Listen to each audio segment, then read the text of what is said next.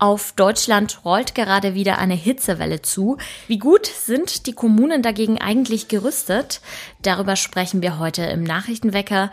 Außerdem geht es um die Frage, warum in Bayerns Apotheken manche Medikamente knapp werden. Ich bin Greta Prünster und ich wünsche euch einen guten Morgen. Nachrichtenwecker, der News-Podcast der Augsburger Allgemeinen.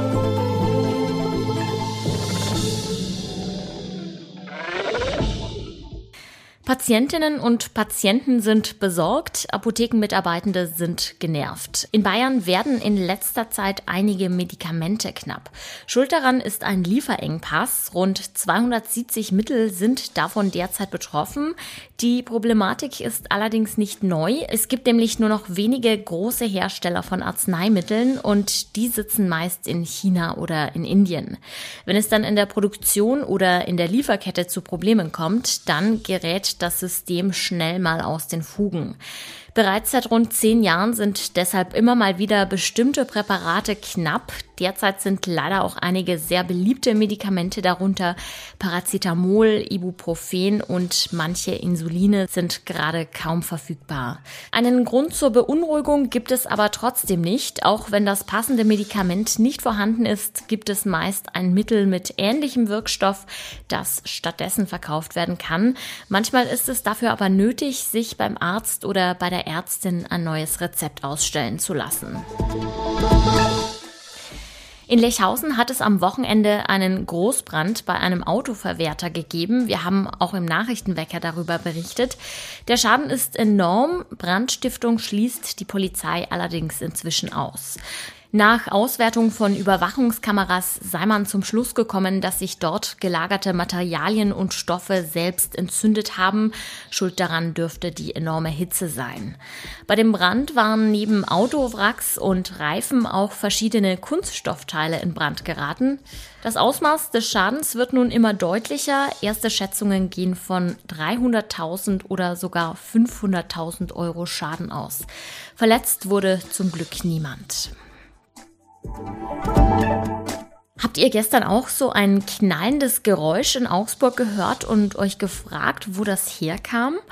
Unsere Redaktion hat nach möglichen Ursachen recherchiert und der wahrscheinlichste Grund ist, dass es eine Bundeswehrübung war. Um genau zu sein, handelt es sich wohl um Tornado-Flugzeuge der italienischen Luftwaffe, die vom Lechfeld aus zu einem Übungsgebiet in Rheinland-Pfalz starten. In nächster Zeit könnte es häufiger mal knallen. Bis zum 29. Juli sollen die italienischen Tornados beim Luftwaffengeschwader 74 nämlich zu Gast sein. Der laute Knall ist für uns hörbar, wenn Schallwellen, ausgelöst durch das Flugzeug, unser Ohr erreichen. Laut Experten werden Flugzeuge bei den Bundeswehrübungen nämlich teilweise auf Überschallgeschwindigkeit beschleunigt, wodurch die Moleküle in der Luft schnell zusammengedrängt werden und eine Druckwelle entsteht und die wird dann als lauter Knall wahrgenommen. Für das Thermometer gibt es aktuell nur eine Richtung und zwar nach oben. Die Werte steigen heute nochmal an. Es ist mit strahlendem Sonnenschein und 30 Grad zu rechnen. Selbst in der Nacht hat es noch milde 15 Grad. Nicht nur in Augsburg ist es gerade heiß, auf ganz Deutschland rollt eine Hitzewelle zu. Wir müssen uns leider darauf gefasst machen, dass wir in Zukunft noch häufiger schwitzen werden. Die Tage, an denen das Thermometer 30 Grad oder sogar mehr anzeigt, die nehmen durch den Klimawandel deutlich zu. Was die Landkreise und Kommunen tun, um die Menschen zu schützen, das haben Maria Mercedes Hering, Jonathan Lindenmeier und Jakob Stadler recherchiert. Und Jonathan ist jetzt heute bei mir im Podcast zu Gast, um über die Ergebnisse zu berichten. Hi, grüß dich. Hallo, Greta. Gerade ältere und kranke Menschen leiden ja sehr unter der Hitze. Gibt es denn so eine Art Warnsystem, das zum Beispiel Pflegeheime oder Krankenhäuser vor heißen Tagen warnt? Also es gibt ein Warnsystem vom Deutschen Wetterdienst. Da werden, wie du gerade schon gesagt hast, äh, vor allem Pflegeheime und äh, Altenheime informiert, verbunden dann auch gleich mit Handlungsanweisungen, äh, wie man am besten darauf reagiert. Heißt, viel Trinken zur Verfügung stellen, schauen, dass die Menschen äh, kühle Räume haben, dass sie im Schatten sitzen und so weiter. Wäre das nicht vielleicht sogar die Zuständigkeit Bayerns, also des Gesundheitsministeriums in München, um quasi ein bundeslandweites System zu haben? Also das Gesundheitsministerium hat Maßnahmen ausgearbeitet, die es bräuchte, um die Menschen vor Hitze zu schützen. Das Problem ist aber, dass diese Maßnahmen dann doch eher Aufgabe der Kommunen und Landkreise wären, also heißt Anpassung von Gebäuden an die Hitze durch bessere Isolierung, durch Einbau von äh, Klimaanlagen, ähm, durch Bäume pflanzen, dass man einfach mehr Schatten in der Stadt hat, Getränkebrunnen auf, äh, aufstellen und so weiter. Ähm, nur das Problem ist, dass den Kommunen häufig dafür das Geld fehlt und auch das Personal. Also da könnte man dann schon fragen, äh, inwieweit da vielleicht nicht das Gesundheitsministerium auch verpflichtet wäre, äh, Geld zur Verfügung zu stellen, wenn man die Menschen wirklich anständig gegen die Hitze schützen möchte. Okay, schauen wir mal auf die Landkreise in der Region und auf die Stadt Augsburg. Was tun die denn aktuell, um die Menschen vor gesundheitlichen Folgen zu schützen?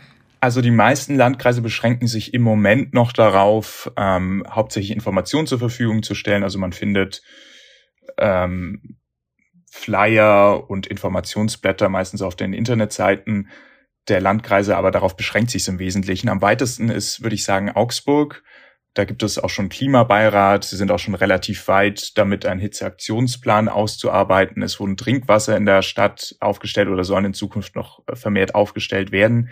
Wobei man da dazu sagen muss, dass es Augsburg noch am leichtesten hat, darauf zu reagieren, weil es eine große Stadt ist mit einem großen Budget, mit viel Personal. Da findet man dann noch eher ein bisschen, schafft man es doch eher irgendwie Geld frei zu schaufeln und ein bisschen Personal frei zu bekommen, um da angemessen zu reagieren.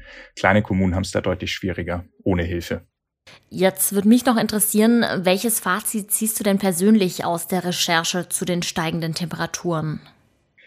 Also, dass es wärmer wird, klar, das weiß man schon seit Jahren und dass das auch die Region betreffen wird, davon konnte man auch ausgehen. Aber dass die Zahl der Hitzetage doch so krass zugenommen hat in den letzten Jahren schon und vor allem, dass es sich bis Ende des Jahrhunderts wahrscheinlich noch mindestens verdreifachen wird. Das hat mich schon überrascht und mich hat es auch überrascht, dass es eben tatsächlich so krasse Folgen für die Gesundheit haben kann. Also dass wirklich Menschen an Kreislaufproblemen erkranken und ins Krankenhaus müssen, dass tatsächlich auch Leute daran sterben. Nicht nur Alte, sondern auch Leute, die einfach vielleicht ein bisschen zu lange äh, der Hitze ausgesetzt waren. Das hat mich tatsächlich äh, ein bisschen getroffen, muss ich sagen. Und ganz konkret zum Thema Hitzeschutz, siehst du die Landkreise und Kommunen gerade gut gewappnet für die nächsten Hitzewellen?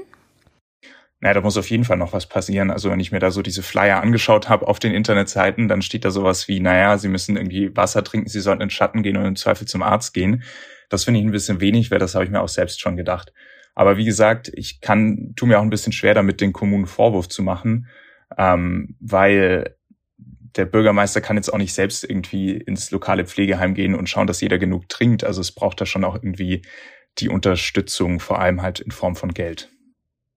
Wir müssen uns auf immer mehr heiße Tage einstellen. Gleichzeitig gibt es beim Konzept zum Hitzeschutz in Bayern mancherorts noch Aufholbedarf.